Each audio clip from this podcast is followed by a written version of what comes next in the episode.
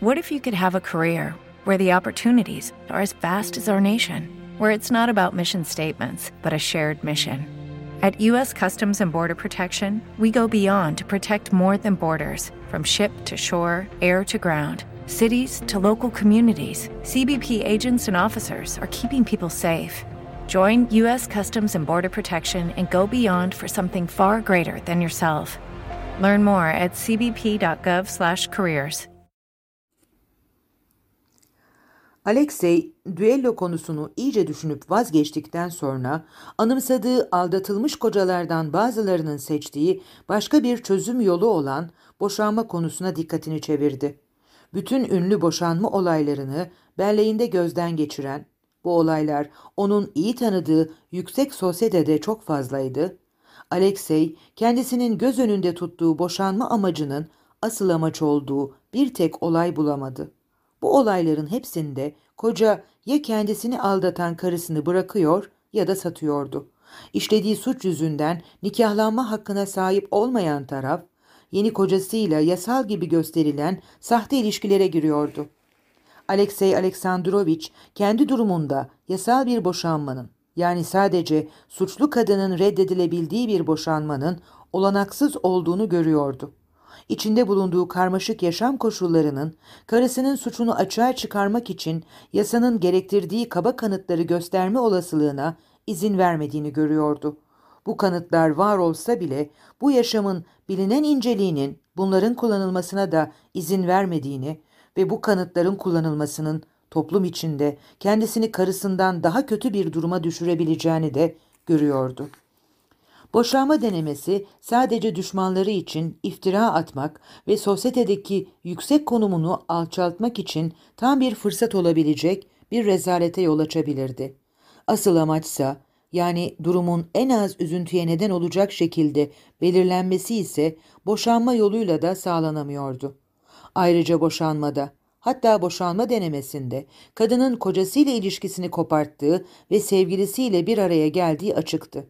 Oysa şu anda karısına karşı hissettiğini sandığı küçümseyici kayıtsızlığa karşın Alexey'in ruhunda ona karşı tek bir duygu kalıyordu. Karısının hiçbir engelle karşılaşmaksızın Vronski ile birleşmesini, işlediği suçun karısı için bir kazanç haline gelmesini istemiyordu. Tek başına bu düşünce Alexey'i o kadar öfkelendirmişti ki bunu aklına getirir getirmez içindeki acıyla oflamaya başlamış, doğrulup arabanın içinde başka yere geçmiş, bundan uzun bir süre sonra suratını asarak soğuktan üşüyen kemikli bacaklarına yumuşak İskoç battaniyesini sarmıştı. Sakinleştikten sonra resmen boşanmak dışında Karibanov, Paskudin ve şu iyi yürekli dram gibi de yapılabilir.'' yani ayrı yaşanabilir diye düşünmeye devam ediyordu. Fakat bu yöntem de tıpkı boşanmadaki gibi bir rezalet çıkma rahatsızlığını ortaya koyardı ve asıl önemlisi tıpkı resmi boşanmada olduğu gibi bu da karısını Vronski'nin kollarına atardı. Battaniyeyi tekrar sarmaya koyulurken hayır bu mümkün değil. Mümkün değil dedi yüksek sesle. Ben mutsuz olamam ama onlar ikisi de mutlu olmamalı. Durumu bilmediği dönemde onu üzen kıskançlık duygusu, acılar içinde karısının sözleriyle dişinin çekildiği anda geçmişti. Ancak bu duygu yerini başka bir duyguya, karısının sadece zafer kazanmaması değil, aynı zamanda işlediği suçun cezasını çekmesi isteğine bırakmıştı. Bu duyguyu açıkça itiraf etmiyordu ama ruhunun derinlerinde huzurunu bozduğu ve onuruyla oynadığı için Anna'nın acı çekmesini istiyordu. Duello, boşanma ve ayrı yaşama koşullarını bir kez daha gözden geçirip bir kez daha bunları reddettikten sonra Alexey bir tek çıkış yolu olduğuna, bunun da olan biteni sosyeteden gizleyerek ilişkisini engellemek, asıl önemlisi kendi kendisine itiraf etmese de onu cezalandırmak için her yola başvurarak karısını yanına alıkoymak olduğuna inandı. Kararımı açıklamalıyım. Ailemizi soktuğu bu zor durumu iyice düşünüp taşındıktan sonra diğer bütün çözüm yollarının önceki duruma göre her iki taraf için de daha kötü olacağını ve ancak benim isteğimin yerine getirilmesi, yani sevgilisiyle ilişkisini kesmesi koşuluyla böyle bir şeyi kabul etmeye razı olduğumu açıklamalıyım. Bu kararı artık kesin olarak kabul ettiği sırada bunun doğru bir karar olduğunu kanıtlamak için Alexey'in aklına daha da önemli bir düşünce geldi. Ancak böyle bir karar verirsem dine uygun davranmış olurum, dedi kendi kendine. Ancak ve ancak bu kararla suç işlemiş bir kadını kendimden uzaklaştırmamış, ona düzelme fırsatı vermiş ve hatta benim için çok zor bir şey de olsa gücümün bir kısmını onun düzelmesine ve kurtulmasına adamış olurum. Alexey, karısının üzerinde manevi bir etkiye sahip olamadığını, karısını ıslah etme denemesinden yalandan başka hiçbir şey çıkmayacağını bildiği, bu zor anları yaşarken bir kez bile çözümü dinde aramayı düşünmediği halde, şimdi verdiği kararın dinin gereklerine uygun düştüğünü gördüğünde, kararının dinsel yönden uygunluğu ona tam bir memnuniyet vermiş, kısmen de rahatlamasını sağlamıştı. Bu kadar yaşamsal önemi olan bir konuda hiç kimsenin çıkıp dine karşı bu genel soğukluk ve ilgisizlik ortamında onun her zaman bayrağını yukarıda tuttuğu dinin kurallarına uygun davranmadığını söyleyecek bir durumda olmayacağını düşünmek de onu sevindiriyordu. Gelecekte ortaya çıkabilecek ayrıntıları enine boyuna düşünen Alexey, karısıyla ilişkilerinin neden aşağı yukarı eskisi gibi olamayacağını bile göremedi. Kuşkusuz hiçbir zaman ona eskiden duyduğu saygıyı tekrar gösterecek durumda olmayacaktı. Ancak karısının kötü ve sadakatsiz bir kadın olması yüzünden hayatını alt üst etmek ve acı çekmek için hiçbir nedeni yoktu. Olamazdı da. Evet, aradan her şeyi düzene sokan zaman geçecek ve eski ilişkiler yeniden kurulacaktır, dedi Alexey kendi kendine. Yani hayatımın akışında bir düzensizlik hissetmeyeceğim ölçüde yeniden kurulacaktır. O mutsuz olmalı ama benim bir suçum yok ve bu yüzden mutsuz olamam. Alexey arabasıyla Petersburg'a yaklaşırken sadece bu karar üzerinde durmamış, bir yandan da karısına yazacağı mektubu kafasında tasarlamıştı. Kapıcı odasına giren Alexey, bakanlıktan gelen mektuplarla belgelere göz attı ve bunları çalışma odasına götürmelerini emretti. Atları çözsünler, hiç kimse içeri almasınlar, dedi kapıcının sarısına yanıt verirken. Yüzünde keyifli olduğunu gösteren bir hoşnutluk vardı ve içeri almasınlar sözlerini üzerine basa basa söylemişti. Alexey çalışma odasına iki kez boydan boya yürüdü. Üzerinde daha önce içeri giren uşak tarafından yakılmış altı mumun bulunduğu çok büyük yazı masasının önünde durdu. Parmaklarını çıtırdattı ve yazı takımını alarak oturdu. Dirseklerini masaya dayayıp başını yana eğdi. Bir an düşündü ve bir saniye bile ara vermeden yazmaya başladı. Mektubu karısına herhangi bir hitap koymadan Fransızca olarak ve Fransızca'da Rusça'daki kadar soğuk bir karaktere sahip olmayan siz adılını kullanarak yazıyordu. Son görüşmemizde o konuşmanın konusuyla ilgili kararımı size bildirmek niyetimi ifade etmiştim. Her şeyi dikkatlice düşündükten sonra şimdi sözümü yerine getirmek amacıyla bu mektubu yazıyorum. Kararım şu şekildedir. Sizin davranışlarınız ne olursa olsun yüce bir gücün bizi birleştirdiği bağları koparma hakkını kendimde görmüyorum. Bir aile eşlerden birinin kaprisi, keyfi davranışı ya da işlediği bir suç yüzünden dağılamaz. Bizim hayatımız da eskisi gibi yürümelidir. Bu benim için, sizin için ve oğlumuz için gereklidir. Bu mektubun yazılmasına neden olan davranışınızdan, pişmanlık duyduğunuzdan ve duyacağınızdan, anlaşmazlığımızın nedenini kökünden kopartıp atmak ve geçmişi unutmak konusunda bana yardımcı olacağınızdan tamamen eminim. Aksi halde sizi ve oğlunuzu nelerin beklediğini siz de tahmin edebilirsiniz. Baş başa bir görüşmede bunların hepsini daha ayrıntılı konuşmayı umuyorum. Yazlık mevsimi bitmekte olduğuna göre salıdan geç olmamak üzere olabildiğince yakın bir zamanda Petersburg'a gelmenizi rica ediyorum. Taşınmanız için gerekli emirler verilecektir. Bu ricamın yerine getirilmesine özellikle önem verdiğimi dikkate almanızı rica ederim. Alexey Karanin Not Masraflarınız için gerekebilecek para mektubun içindedir. Mektubu okudu ve para koymayı akıl ettiği için özellikle memnun oldu. Tek bir sert söz, tek bir serzeniş yoktu. Ama hoşgörü de yoktu. En önemlisi geri dönüş için bir altın köprü vardı. Mektubu katladı. Tek parça fil dişinden büyük bir kağıt kesiciyle bastırarak düzledikten sonra paralarla birlikte zarfa koyup güzel yazı takımını her kullanışında içinde uyanan mutlulukla zile bastı. Yarın yazlıkta Anna Arkadyevna'ya teslim edilmek üzere kuryeye verin dedi ve ayağa kalktı. Baş üstüne ekselansları, çalışma odanıza çay emreder misiniz? Alexey çalışma odasına çay getirmelerini emretti ve kağıt kesiciyle oynayarak yanında hazır durumda bir lambanın ve okunmaya başlanmış Fransızca kitabının bulunduğu koltuğa doğru gitti.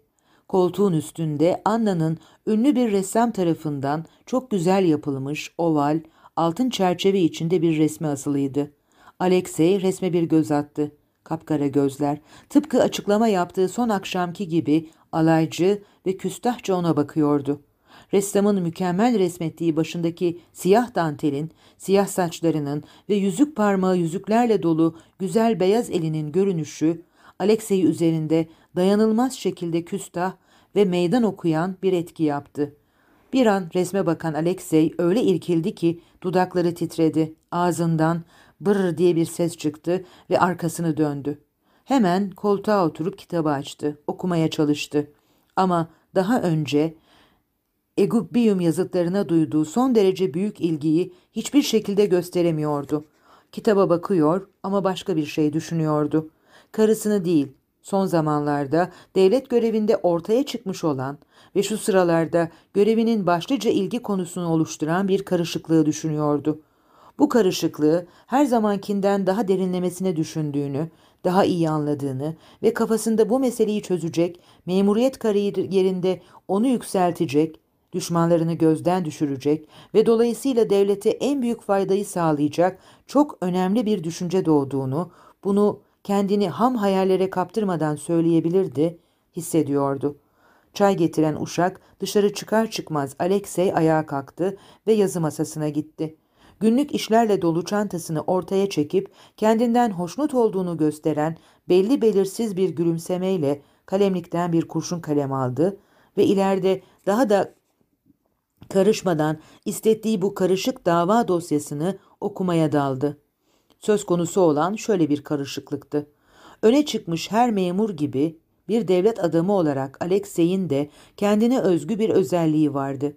Hırslı yükselme düşkünlüğüyle, ölçülülüğüyle, dürüstlüğüyle ve özgüveniyle birlikte kariyerini meydana getiren bu özellik resmi kağıtları önemsememesi, yazışmaları azaltması, bu konuya olabildiğince doğrudan yaklaşması ve tutumlu olmasıydı. Ünlü 2 Haziran Komisyonu'nda Zarays ilindeki tarlaların sulanması konulu Alexey'in bakanlığının elinde bulunan ve yapılan masrafların verimsizliği ve davaya kağıt üzerinden yaklaşım açısından çok keskin bir örnek oluşturan bir dosya ortaya konulmuştu. Alexey bunun haklı bir dava olduğunu biliyordu. Zaraski ilindeki tarlaların sulanması işi Alexey'in selefinin selefi tarafından başlatılmıştı. Gerçekten de bu işe çok fazla miktarda para son derece verimsiz bir şekilde harcanmıştı ve harcanmaya da devam ediyordu. İşin hiçbir sonuca varamadığı belliydi. Alexey Aleksandrovich göreve başladıktan sonra bunu hemen anlamış ve işe el koymak istemişti. Fakat kendini henüz pek güvende hissetmediği ilk zamanlar bu işin son derece fazla sayıda kişinin çıkarına dokunduğunu ve akılsızca bir şey olacağını biliyordu. Daha sonra başka işlerle uğraşırken de unutup gitmişti. Bu davada bütün davalar gibi kendi kendine süre durumunun gücüyle yürüyordu. Pek çok insan bu işten nasipleniyordu. Bunların arasında kızlarının hepsi telli çalgılar çalan çok dürüst müzisyen bir aile vardı. Alexey bu aileyi tanıyordu ve büyük kızlardan birinin nikahında tanık olarak bulunmuştu. Bu meselenin düşman bir bakanlık tarafından ortaya atılması Alexey'e göre dürüst olmayan bir davranıştı. Çünkü her bakanlıkta bilinen memuriyet terbiyesi uyarınca hiç kimsenin dillendirmediği daha kötü meseleler vardı. Şimdi ise bu eldiven onun yüzüne fırlatıldığına göre cesaretle konuyu ortaya atıyor ve Zaraysk ilindeki tarlaların sulanması ile ilgili komisyonun yaptığı çalışmaların incelenmesi ve denetlenmesi için özel bir komisyon kurulmasını talep ediyordu. bu bayların yaptıklarını artık hiçbir şekilde yanlarına bırakmayacaktı. Azınlıklarla ilgili özel bir komisyonun kurulmasını da istemişti. Azınlıklar meselesi bir rastlantıyla 2 Haziran komisyonunda ortaya atılmış ve azınlıkların acıklı durumu ertelenmeye gelmez bir iş olarak Alexey tarafından hararetle desteklenmişti. Komisyonda bu mesele birkaç bakanlığın tartışmasına neden olmuştu. Alexey'e düşman olan bakanlık, azınlıkların durumunun son derece ilerlemiş olduğunu ve önerilen yeni düzenlemenin onların gelişmesini bozabileceğini, eğer ortada kötü bir şey varsa bunun sadece yasayla emredilen önlemlerin Alexey'in bakanlığı tarafından yerine getirilmemesinden kaynaklandığını ileri sürüyordu. Şimdi Alexey, birincisi, azınlıkların durumunu yerinde inceleme görevinin verileceği yeni bir komisyon kurulmasını, İkincisi, eğer azınlıkların durumunun komisyonun elindeki resmi verilerdeki gibi olduğu ortaya çıkarsa, bu kez azınlıkların bu acıklı durumunun nedenlerini A. Politik, B. Yönetimsel, C. Ekonomik, D. Etnografik, E. Maddi ve F. Dinsel açılardan incelemek için başka yeni bir bilimsel komisyon kurulmasını, üçüncüsü şu anda azınlıkların içinde bulunduğu elverişsiz koşulların ortadan kaldırılması için son 10 yılda düşman bakanlık tarafından alınmış olan önlemlerle ilgili bilgilerin bu bakanlıktan istenmesini ve son olarak dördüncüsü komisyona teslim edilen 5 Aralık 1863 tarihli 1715 nolu ve 7 Haziran 1864 tarihli 18308 nolu belgelerden anlaşıldığına göre bakanlığın neden temel yasanın anlamına 18. maddeye ve 36. maddenin şerhine düpedüz aykırı hareket ettiği konusunda bakanlıktan açıklama talep etmek niyetindeydi. Bu düşüncelerin özetini hızlı hızlı yazdığı sırada Alexey'in yüzünü heyecandan bir kırmızılık kaplamıştı. Bir sayfa yazdıktan sonra ayağa kalktı, zile bastı ve kendisine gerekli bilgilerin sağlanmasıyla ilgili bir notu kalem müdürüne verdi. Ayağa kalkıp odanın bir ucundan öbür ucuna yürürken Anna'nın resmine bir kez daha baktı. Suratını astı ve nefretle gülümsedi. Alexey, Egubium yazıtları kitabını biraz daha okuyup ilgisini tazeledikten sonra saat 11'de yatmaya gitti. Yatağında yatarken karısıyla arasında geçen olayı anımsayınca bu olay artık ona hiç de iç karartıcı gelmedi. Anna Bronski kendisine içinde bulunduğu durumun katlanılmaz olduğunu söylediğinde ve her şeyi kocasına açması için ikna etmeye çalıştığında inat ve kızgınlıkla karşı çıktığı halde yalanlarla dolu, onursuz bu bir durumda olduğunu ruhunun derinliklerinde kabul ediyor ve bütün ruhuyla bu durumu değiştirmek istiyordu. Kocasıyla birlikte yarışlardan dönerken heyecanlı bir anında ona her şeyi söylemişti. Bunu yaparken acı duymuş olsa da yaptığından memnundu. Kocası onu bıraktıktan sonra kendi kendisine sürekli olarak mutlu olduğunu, artık her şeyin açıklık kazandığını, hiç değilse yalan ve aldatmalara yer olmayacağını söyleyip duruyordu. Durumunun artık iyice açıklık kazanacağından kuşku duymuyordu. Bu yeni durum belki kötü ama açık olacak, yalan dolan, belirsizlik bulunmayacaktı. Bu sözleri söyleyerek kendisine ve kocasına verdiği acının şimdi her şeyin açığa çıkmasıyla ödüllendirilmiş olacağını düşünüyordu. Aynı akşam Vronski ile görüşmüştü ama durumun açıklık kazanması için söylemesi gerektiği halde kocasıyla arasında geçenlerden ona söz etmemişti. Ertesi sabah uyandığında ilk aklına şey, gelen şey kocasına söylediği sözlerdi ve bu sözler ona o kadar korkunç gelmişti ki bu tuhaf, kaba sözleri nasıl olup da söyleyebildiğini şimdi anlayamıyor, bundan nasıl bir sonuç çıkacağını düşünemiyordu. Ancak sözler söylenmiş ve Alexey hiçbir şey demeden gitmişti. Vronski'yi gördüm ve ona söylemedim. Tam giderken onu geri döndürmek ve söylemek istedim. Ama ilk anda söylemediğim için tuhaf kaçacağını düşünüp söylemekten vazgeçtim.'' Neden söylemek istediğim halde ona söylemedim. Bu sorunun yanıtı olarak yüzüne utancın verdiği ateşli bir kızıllık yayıldı. Onu bundan neyin alıkoyduğunu anlamıştı. Hello, it is Ryan, and we could all use an extra bright spot in our day, couldn't we? Just to make up for things like sitting in traffic, doing the dishes, counting your steps, you know, all the mundane stuff. That is why I'm such a big fan of Chumba Casino. Chumba Casino has all your favorite social casino style games that you can play for free anytime, anywhere with daily bonuses. That should brighten your day a little.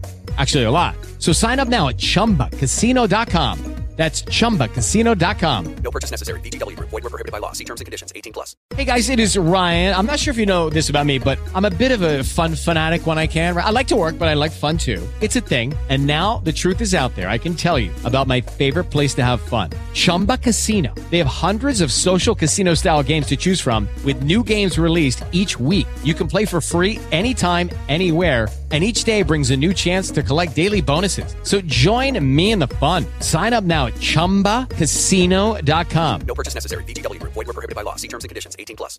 Neden utandığını anlamıştı. Dün akşam aydınlanmış görünen durumu şimdi birden aydınlanmış olmak bir yana içinden çıkılmaz bir durum olarak görüyordu.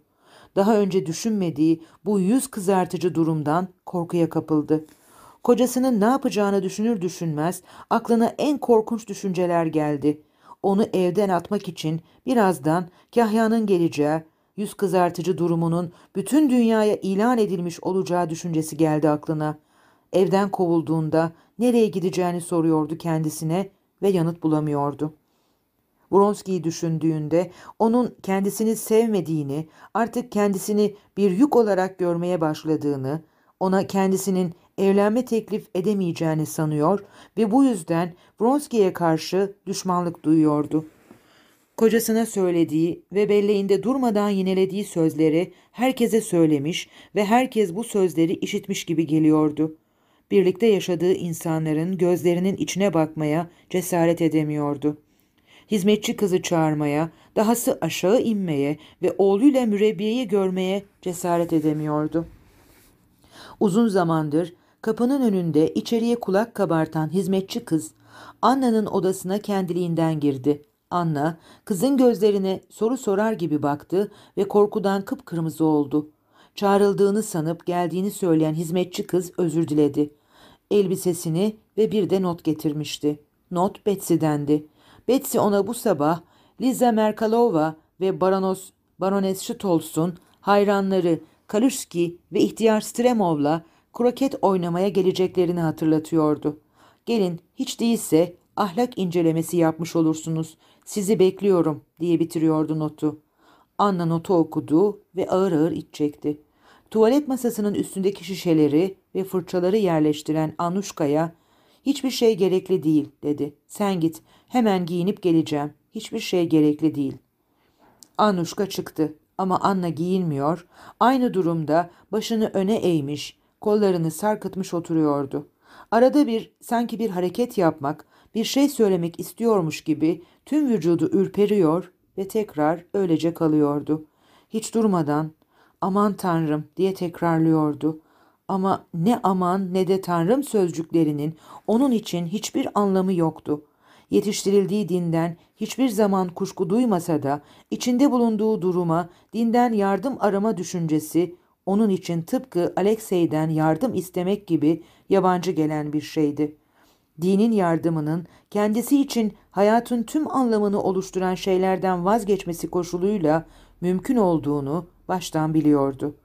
Yeni, hiçbir zaman yaşamadığı bir ruh hali ona sadece zor gelmiyor, aynı zamanda bu ruh hali karşısında korku duymaya başlıyordu. Yorulan gözlerin bazen nesneleri çift gördüğü gibi ruhundaki her şeyin çiftleşmeye başladığını hissediyordu. Bazen neden korktuğunu, ne istediğini bilmiyordu.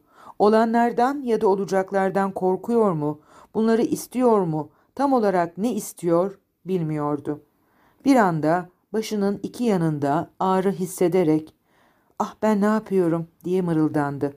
Kendini toparladığında şakaklarındaki saçları iki eliyle tutup çektiğini fark etti. Yerinden fırlayıp yürümeye başladı. Geri gelen ve Anna'yı yine aynı durumda bulan Annuşka, kahve hazır. Seryoja ile Matmazel sizi bekliyorlar dedi. Anna sabahtan beri ilk kez oğlunun varlığını anımsayıp birden canlanarak Seryoja mı? Seryoja'ya ne oldu diye sordu. Galiba bir kabahat işlemiş diye yanıtladı Anuşka gülümseyerek. Ne kabahat işlemiş? Şeftalileriniz köşe odada duruyordu. Galiba gizlice bir tanesini yemiş. Oğlunu anımsamak Anna'yı içinde bulunduğu çaresiz durumdan bir anda çıkarttı. Son yıllarda üstlendiği çok abartılı da olsa bir dereceye kadar samimi, oğlu için yaşayan anne rolünü anımsadı ve içinde bulunduğu durumda kocasına ve Vronski'ye karşı kendi konumundan bağımsız bir dayanağı olduğunu sevinçle hissetti. Bu dayanak oğluydu. Ne durumda olursa olsun oğlunu bırakıp gidemezdi. Varsın kocası onu rezil etsin, kovsun. Varsın Vronski ona karşı soğuk davransın ve kendi başına buyruk hayatını yaşamaya devam etsin. Onu yine hınç ve sitemle düşünüyordu. Oğlunu bırakamazdı. Hayatının bir amacı vardı ve oğluyla bu durumunu korumak, onu elinden almamalarını sağlamak için harekete geçmesi gerekiyordu.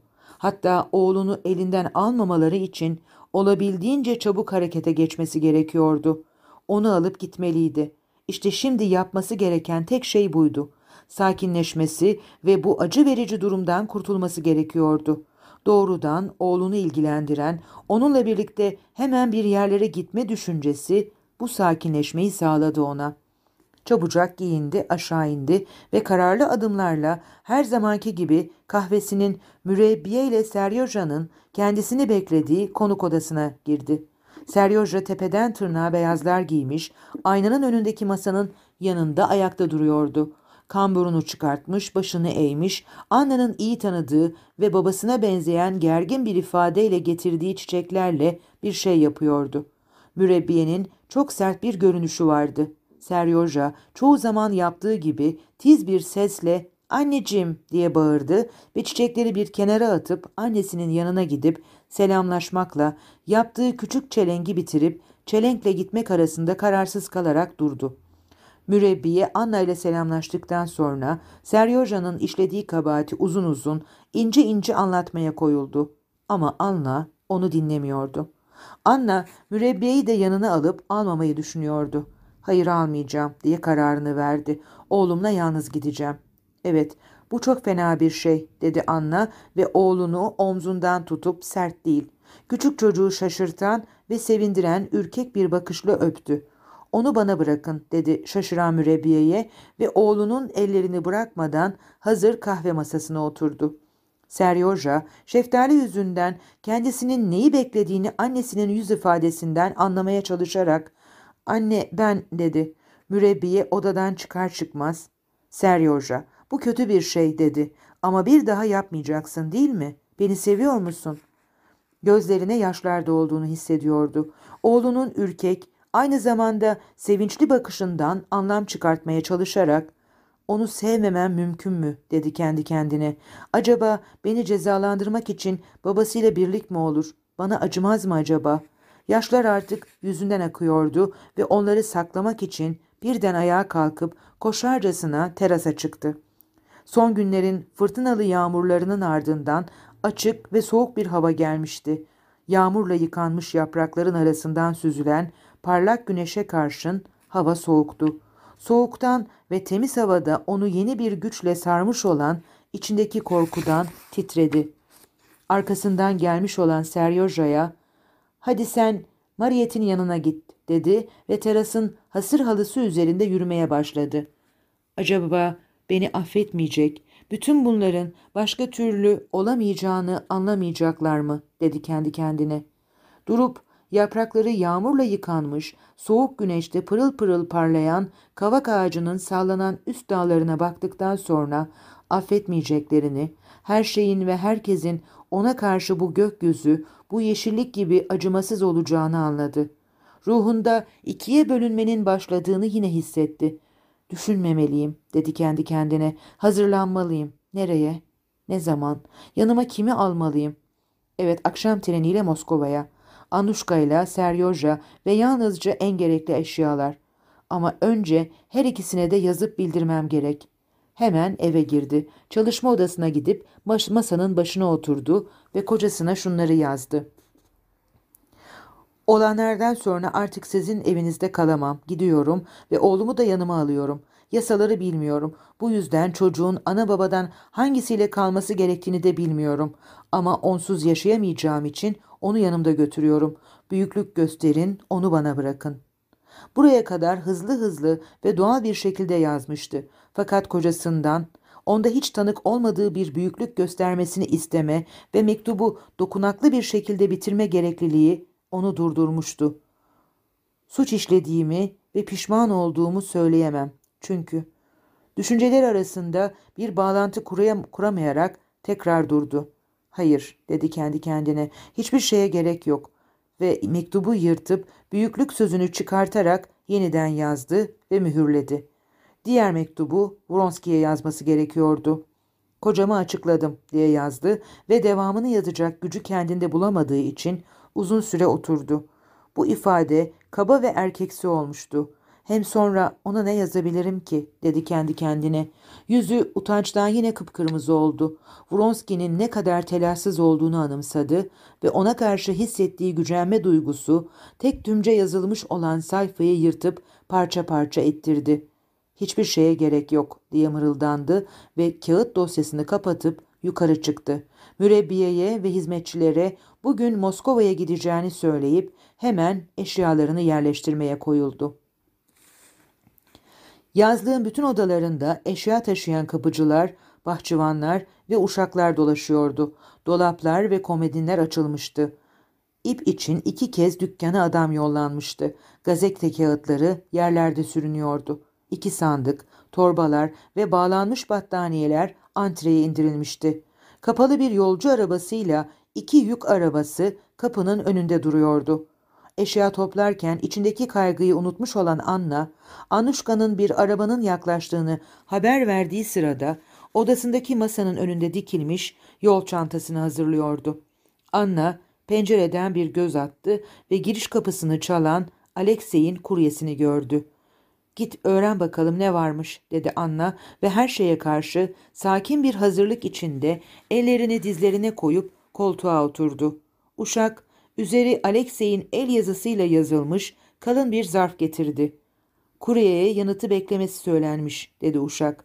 Tamam dedi Anna ve adam çıkar çıkmaz titreyen parmaklarıyla mektubu açtı. Mektubun içinden bir bantla sarılmış bir deste kağıt para düştü. Mektubu çıkartıp okumaya sonunda başladı. Taşınmanız için gerekli emirler verilecektir. Bu ricamın yerine getirilmesine özellikle önem verdiğimi dikkate almanızı rica ederim diye okudu. Okumaya devam etti. Geri döndü. Hepsini okudu. Sonra bir kez daha başından sonuna kadar okudu. Bitirdiğinde üşüdüğünü ve beklemediği korkunç bir felakete uğradığını hissetti. Kocasına söylediklerinden sabah pişman olmuştu ve tek istediği bu sözlerin söylenmemiş olmasıydı. İşte bu mektup da o sözleri söylenmemiş kabul ediyor ve isteği yerine gelmiş oluyordu. Ama şimdi bu mektup ona düşünebileceği her şeyden daha korkunç görünüyordu.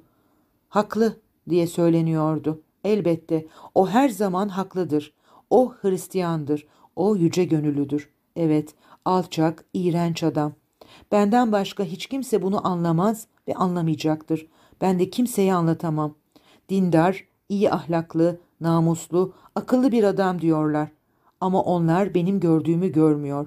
Sekiz yıldır hayatımı nasıl mahvettiğini, içimde canlı olan her şeyi nasıl boğduğunu, benim aşka gereksinimi olan capcanlı bir kadın olduğumu bir kez bile düşünmediğini bilmiyorlar.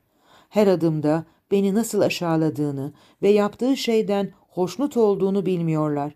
Yaşadığım hayatı haklı çıkartmak için bütün gücümle çabalamadım mı? Onu sevmeye, kocamı sevmek olanaksız olunca oğlumu sevmeye çalışmadım mı? Ama zaman geçti. Artık kendimi aldatmayacağım. Dipdiri bir kadın olduğumu, bunda benim bir suçum olmadığını, Tanrı'nın beni böyle yarattığını, benim için sevmenin ve yaşamanın gerekli olduğunu anladım. Şimdi ne olacak? Beni öldürseydi, onu öldürseydi hepsine katlanır, hepsini bağışlardım. Ama hayır, o. Ne yapacağını, nasıl oldu da tahmin edemedim. Alçak kişiliğine uygun düşeni yapacak. O yine haklı olacak. Mahvettiği beni ise daha kötü, daha aşağılık bir duruma sokacak. Daha çok mahvedecek. Sizi ve oğlunuzu nelerin beklediğini siz de tahmin edebilirsiniz. Sözlerini anımsadı mektuptan. Oğlumu elimden alacağına ilişkin bir tehdit bu ve galiba onların aptal yasasına göre olabilecek bir şey. Bunu neden söylediğini bilmiyor muyum sanki? Oğlumu sevdiğime inanmıyor ya da her zaman alay ettiği gibi bu sevgimi küçümsüyor. Ama oğlumu bırakmayacağım, bırakmayacağım. Oğlum olmadan sevdiğim adamla bile yaşamayacağımı biliyor. Oğlumu terk edip ondan ayrılırsam en aşağılık, en iğrenç bir kadın gibi davranmış olacağımı biliyor. Bunu biliyor ve bunu yapacak gücümün olmadığını da biliyor. Bizim hayatımızda eskisi gibi yürümelidir. Anna me- mektubun başka bir tümcesini anımsadı. Bu hayat eskiden de acı veriyordu. Son zamanlarda korkunç oldu. Şimdi ne olacak? Bütün bunları o da biliyor. Soluk aldığım için, aşık olduğum için pişman olamayacağımı biliyor. Bundan, yalan dolandan başka bir şey çıkmayacağını biliyor. Ama bana yaptığı eziyeti sürdürmesi gerekiyor. Onu tanıyorum. Balığın suda yüzdüğü gibi onun da yalan içinde yüzdüğünü ve bundan zevk aldığını biliyorum. Ama hayır, bu zevki ona vermeyeceğim. Beni düşürmek istediği bu yalan ağını parçalayacağım. Ne olacaksa olsun. Her şey yalan söylemekten, aldatmaktan daha iyidir. Ama nasıl? Aman tanrım. Benim kadar mutsuz bir kadın olmuş mudur? Yerinden fırlayıp gözyaşlarını tutarak Hayır, yırtıp atacağım diye bağırdı. Kocasına yeni bir mektup yazmak için yazı masasına doğru gitti. Fakat ruhunun derinlerinde hiçbir şeyi yırtıp atacak, ne kadar yapmacık, ne kadar namussuzca olursa olsun eski durumundan kurtulacak gücünün olmadığını hissediyordu. Yazı masasının başına oturdu ama yazmak yerine ellerini masaya koyup başını da ellerine dayayıp çocuklar gibi içini çekerek göğsü sarsılarak ağlamaya başladı.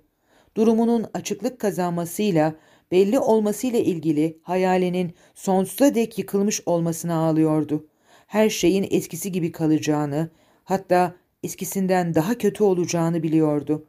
Sosyetede işgal ettiği ve sabah kendisine o kadar önemsiz görünen konumunun kendisi için değerli olduğunu, bu konumu kocasını ve oğlunu bırakıp aşığıyla birleşen bir kadının yüz kızartıcı konumuna yeğlemeyeceğini, ne kadar çalışırsa çalışsın olduğundan daha güçlü olamayacağını hissediyordu. Hiçbir zaman sevme özgürlüğünü yaşayamayacak, tersine yaptıkları her an ortaya dökülme tehdidi altında olan, hayatını birleştiremeyeceği, başına buyruk, yabancı bir adamla yüz kızartıcı bir ilişki kurmak için kocasını aldatan suçlu bir kadın olarak kalacaktı. Bunun böyle olacağını biliyordu. Bununla birlikte bu öyle korkunç bir şeydi ki nasıl sonuçlanacağını tasarrur bile edemiyor ve kendini tutamayarak cezalı çocuklar gibi ağlıyordu. Uşağın yaklaşan ayak sesleri üzerine kendini toparlamak zorunda kaldı ve yüzünü ondan gizleyerek yazıyormuş gibi yaptı. Kurye yanıtı bekliyor, dedi uşak. Yanıt mı? Ha evet, dedi Anna. Beklesin biraz, ben çağırırım. Ne yazabilirim, diye düşündü.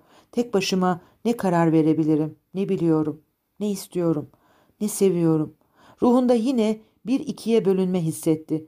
Bu duygudan yine korktu ve kendini kendisiyle ilgili düşüncelerden uzaklaştırabilecek ilk aklına gelen bahaneye sarıldı. Alexey'i, Vronski içinden böyle diyordu, görmeliyim. Ne yapmam gerektiğini bir tek o söyleyebilir bana. Betsy'ye gideyim. Belki onu orada görürüm, dedi kendi kendine. Daha dün Vronski'ye Prenses Tverskaya'ya gitmeyeceğini söylediğinde, onun da gelmeyeceğini söylediğini tamamen unutmuştu. Masaya gitti ve kocasına mektubunuzu aldım. A yazdı ve zile basıp notu uşağa verdi. İçeri giren Anuşka'ya gitmiyoruz dedi. Hiç mi gitmiyoruz? Hayır.